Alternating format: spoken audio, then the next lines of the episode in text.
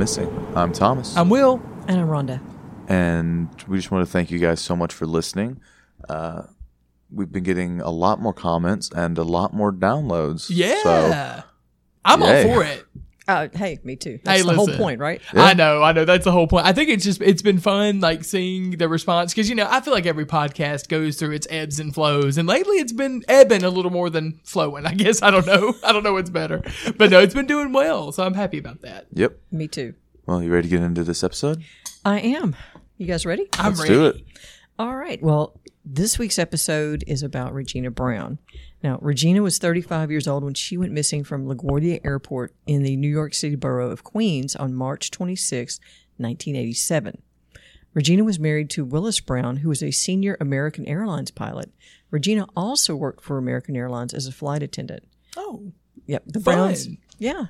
The Browns were going through a divorce with Willis living in an apartment in Queens mm. and Regina and their three children living in the family home in Newtown, Connecticut. While there was a court order bar- barring him from the Newtown house, Regina did allow Willis to vil- visit the children in the home. oh, okay. So saying Rhonda, I guess the divorce is not going well at this point. Uh, court ordered barred from the house, I would agree. yeah. Yep. So moving on, according to the June 2007 Connecticut Magazine article by Lisa Peterson, the Browns had been married for five years, and the children's ages were four, three, and 18 months. Oh, bless. That's a baby, Uh, babies. yeah, babies. On the day of her disappearance, Regina dropped her youngest child and live-in babysitter at LaGuardia to catch a flight to Texas. Regina's two other children were already in Texas with Regina's mother. Mm, okay. Now, according to Connecticut magazine, Regina told her friend Hope Lambert just days before her disappearance she was afraid of her husband, and if she didn't get in touch with Hope after she arrived in Texas, which she planned to travel to soon, Yeah. Hope should notify authorities. Well, so uh, do you know if this was on a business? Like, for was she working when she was taking this, or was this like a, a flight that she took, like while she was off or something? I would assume while she's off, or maybe even not when she was off, but my assumption is she was trying to escape her husband. Oh, okay, I see. So she's like the the kids are already in a particular spot too, so she's Right. kind of made them made sure that they were safe. Right, exactly. Okay. She sent the two kids earlier. Uh, I don't know if it was hours, days, or Yeah. how much earlier, but she had sent those earlier to her mother in Texas, so that those two kids were safe there. And then she put the youngest, the eighteen month old, and the live in um, babysitter, Oh, yeah, yeah, the nanny. yeah, Uh, put those on those two on a flight. So my thought is she was trying to. She was setting everything up to escape. Okay, so maybe they, I guess the babysitter and the ba- and, and the baby were going to Texas as well. They were. Okay, They were. okay. Yes, I'm sorry if I didn't say that. They were No, catching you a flight did. to Texas. That was me. Yeah, she told Hope, you know, if something happens to me or if I don't show up, if you don't hear from me, then alert the authorities. Mm-hmm. Charley Project states Regina contacted her best friend on her way to Newtown, back to Newtown, telling her if Regina's parents hadn't heard from her in four days to be alarmed. Yeah. This is quotes to be alarmed. If that happened, the best friend was to try to contact Regina after waiting an additional two days. Oh, okay. So she has like a whole plan. Like she's like, okay, we have a set amount of time. This is what you need to do. Exactly. She was scared. I bet it sounds Yeah. like she was very scared. Yes. Okay. The night Regina's that night, Regina's next door neighbor contacted the Newtown police complaining Regina's dog had been barking for hours. Bless. Uh, the call was made around 2 a.m. the mo- that the morning after she dropped off the babysitter and the child to go to Texas. Okay. And the police informed the neighbor, quotes again, they didn't respond to barking dog complaints in the middle of the night. That's really what they said Yes. or whatever. Yes. That This could is be according a big to the deal. neighbor. That could be a big deal, you know. Uh, in hindsight, I think it was a big deal. Well, you know, too. I mean, my dogs do bark sometimes, like when I come in late or something. But also, you know, if it's like continuously barking or something, dogs are, you know, that's how they communicate. So something is obviously awry in that home at Yeah. that point. I would agree. A week later, Regina's neighbor, Linda Van Horn, went to the home and found Regina's purse, makeup bag, and a thousand dollar check.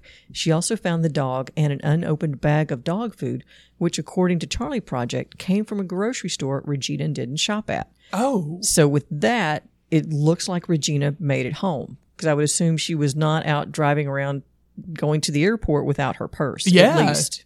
Well, and it's and about the dog food and stuff too. It seems like somebody uh, other than her was in the home or something yes. like that. Yes, and you'll find out. Oh, Rhonda. Okay, Van Horn contacted the police and filed a missing person report. Now, Willis Brown also reported Regina missing that same day after her employer notified him Regina had missed two scheduled flights.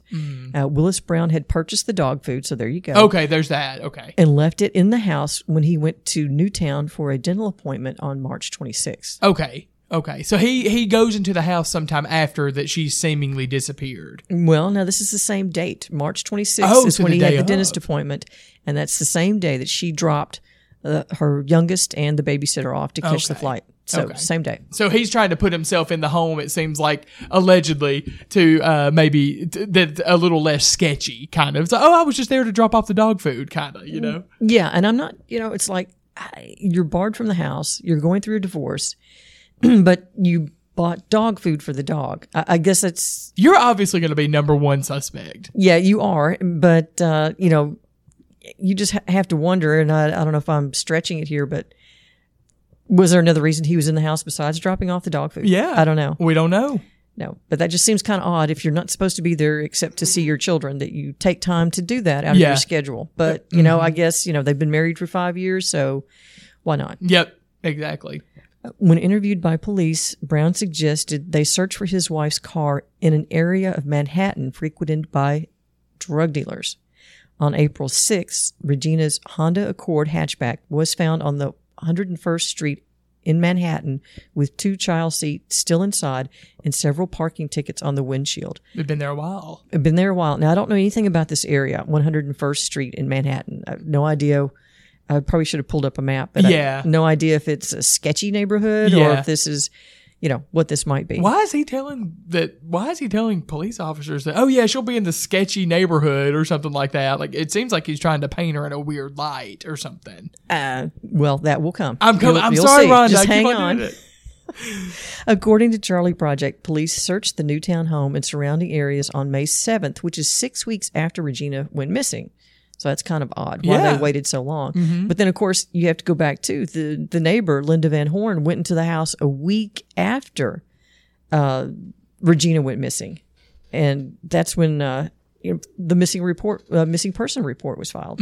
So they had there was a whole week Mm-hmm. Yeah. that you know things could have happened. Yep, exactly. and And, obvious- I wonder if the dog, like, and that's another thing too. I don't know if you'll you'll allude to that later too. I wonder if the dog was found in a, like, had it been taken care of for that week, maybe that she hadn't been there allegedly, or what was it in bad, you know, a bad state? I don't know. That that could kind of indicate some time a time frame too. Uh, well, I don't think it was in a bad state. I don't have that in my notes, but I did read about it. The dog was actually in the garage when she found it, uh, when the neighbor found it, uh, and it had the un- unopened bag of dog food, but it did have a bowl of water. Oh, okay. And you know, it obviously the area needed to be cleaned up, but there was not. The dog was fine. Yeah, the There dog was fine. Okay, I just wanted to make sure. Like, if that dog had been taken out and fed or something like that, you're like, okay, so she went mi- allegedly missing a week ago. Why is this dog being fed and watered? You know, or something like that. If, if I don't know, that's just a, a point of contention for me. Or you know, someone put that much food and water True. out Yeah. that it survived for a week. A week. But yeah, the point is, she was gone for a whole week before she was reported missing. Mm-hmm, So the friend, basically, the friend that she said, Can you contact someone if I'm gone for the X number of days without any contact? I, I don't know. I would think those days would have passed at that point. Oh, 100%. But no, she did not contact uh, the authorities that she was missing. And I don't know if it was a mis- miscommunication or what. But like I said, there's a whole week where no one knows where she is and no one has reported her missing. yes. Okay, so moving on. Uh, when the police searched the Newtown home, no evidence was found of a struggle. There was no evidence whatsoever as to what could have happened to Regina. Okay. She's flipping the page. I'm flipping the page, flipping the page on my notes. Okay, June 1987, Willis Brown removed the three children from the grandparents' home in Texas and brought them back to Connecticut. So this is, let's see, Regina disappeared in March. So this is three months later. So he goes and gets the children, brings them back to Connecticut. According to Charley Project, a judge ordered the return of the children to their grandparents just three weeks later. oh, really? Mm-hmm.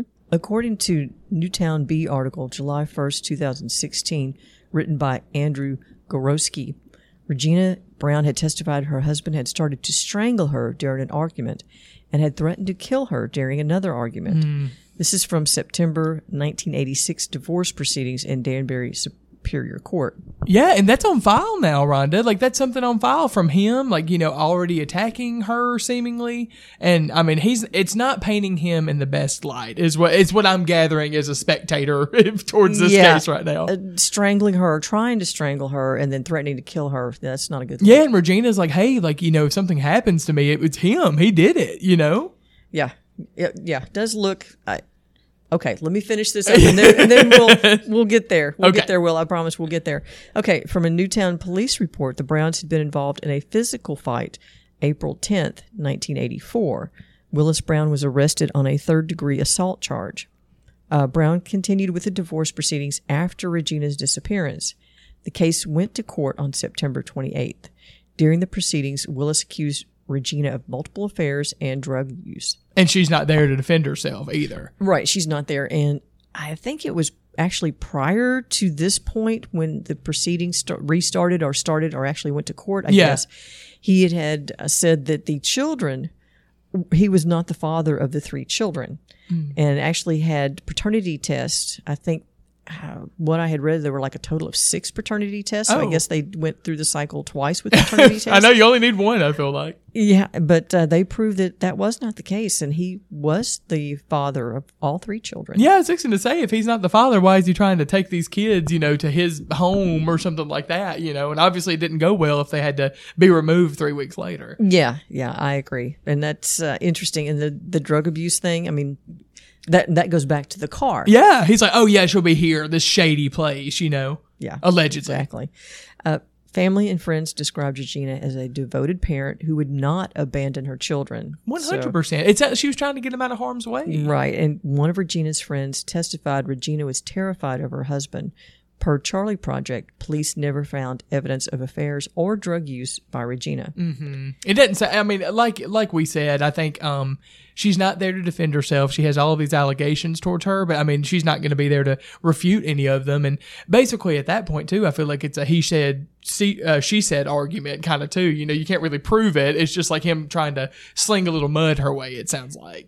I agree. That's what it sounds like. Mm-hmm. But it is interesting. It's like, so it looks like she made it home, Yeah. but how did her car get in Manhattan? Well, you know, it reminds me, and I'll tell you, Rhonda, you remember all the way back, uh, almost what I guess what Thomas, like maybe a year ago or however long it's been, with Ruth Dorsey. Like how if we think that she got something happened to her in her home and then her car's found in town or something, like I guess somebody got it somehow and, and drove it somewhere else allegedly. Like I don't know, it's just, it's a weird, it's weird. It, yeah, in that case, I would agree. Either she had driven back to town, the Ruth Dorsey case, she had driven back to town. Yeah. And maybe someone forced her to drive back to town. Yeah, or something like that. I could see that for sure. Yeah, maybe to, maybe to get money out of the ATM. I don't know. I'm just Mm-hmm. I'm speculating, obviously. And that was a case long ago where you probably wouldn't have had any cameras at all. Oh, exactly. To That- catch anything like if that. anybody's wondering what case we're talking about, go back to the first episode of Small Town Missing. Yeah, but you know, even saying that, this is the late 1980s. Yeah. So I doubt there were many cameras to catch much of anything that could have happened with in Regina's case. When was CCTV, y'all? Like, when was that a thing? Although, you know, I feel like, uh, I feel like it started in the 90s. when I feel like I've heard something like when we were talking about Princess Diana on our other podcast, something about CCTV cameras. So when did she pass? 93, 4, something like that? Ninety six. Ninety six. Oh, okay, right? something like Yeah. that. So yeah, I guess around maybe it was that time. the mid 90s. Yeah. yeah, so maybe I'm, I'm going to say maybe mid 90s they would have had more cameras available. Yeah, so this is 10 years prior. Yep.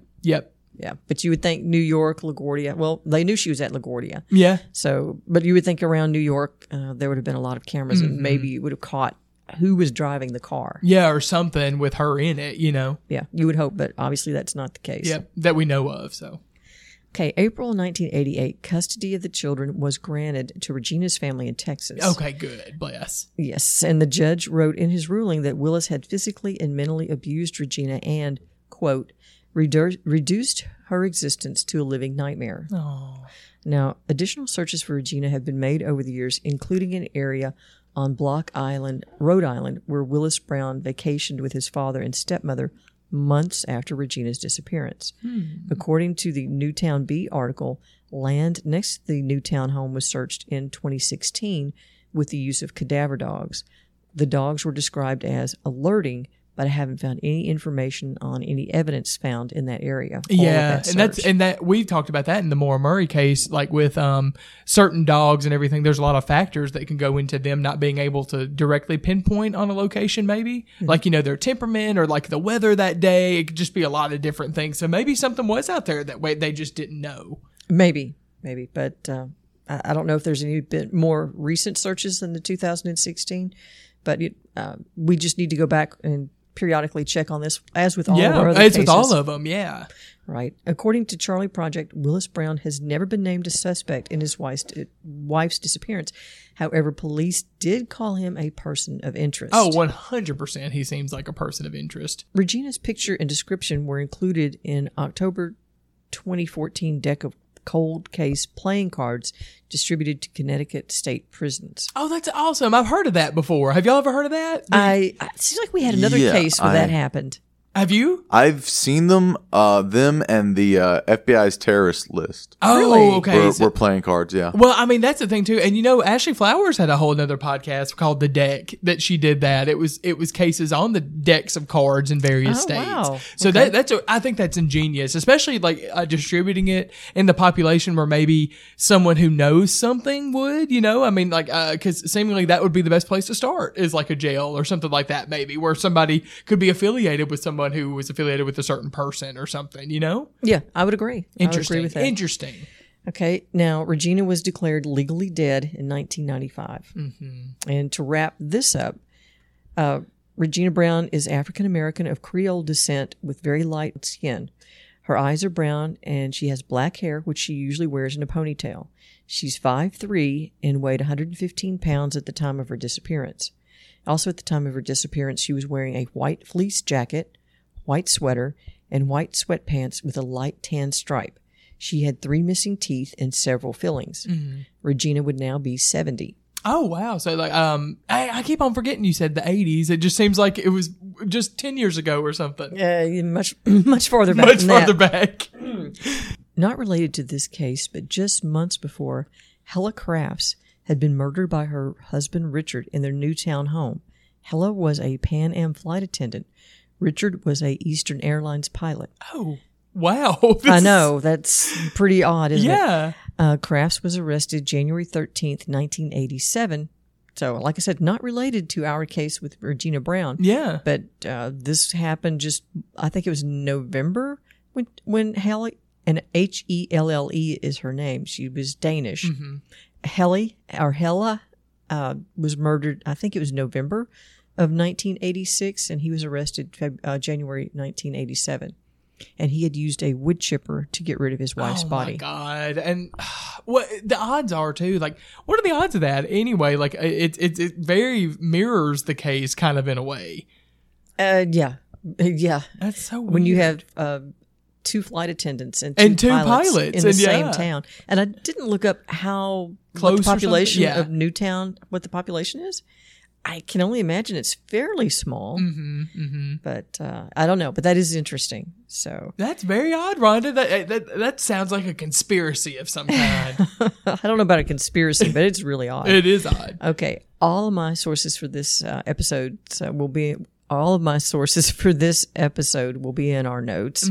And thanks everyone for listening. If you like the podcast, obviously, uh, please tell others about us and share. Yeah, right, right. We listen. We've been getting extra, you know, um, like reviews and stuff like that. We love reading them. Yeah. Oh yeah, we do. They're usually good. I think we may have one or two that were kind of critical, but They're like, don't speculate on these missing cases. I'm like, well, I mean, sorry, I, that's all we can do. yeah. Well, hey, I hope we improve every time we uh, we have a podcast. Mhm, me too.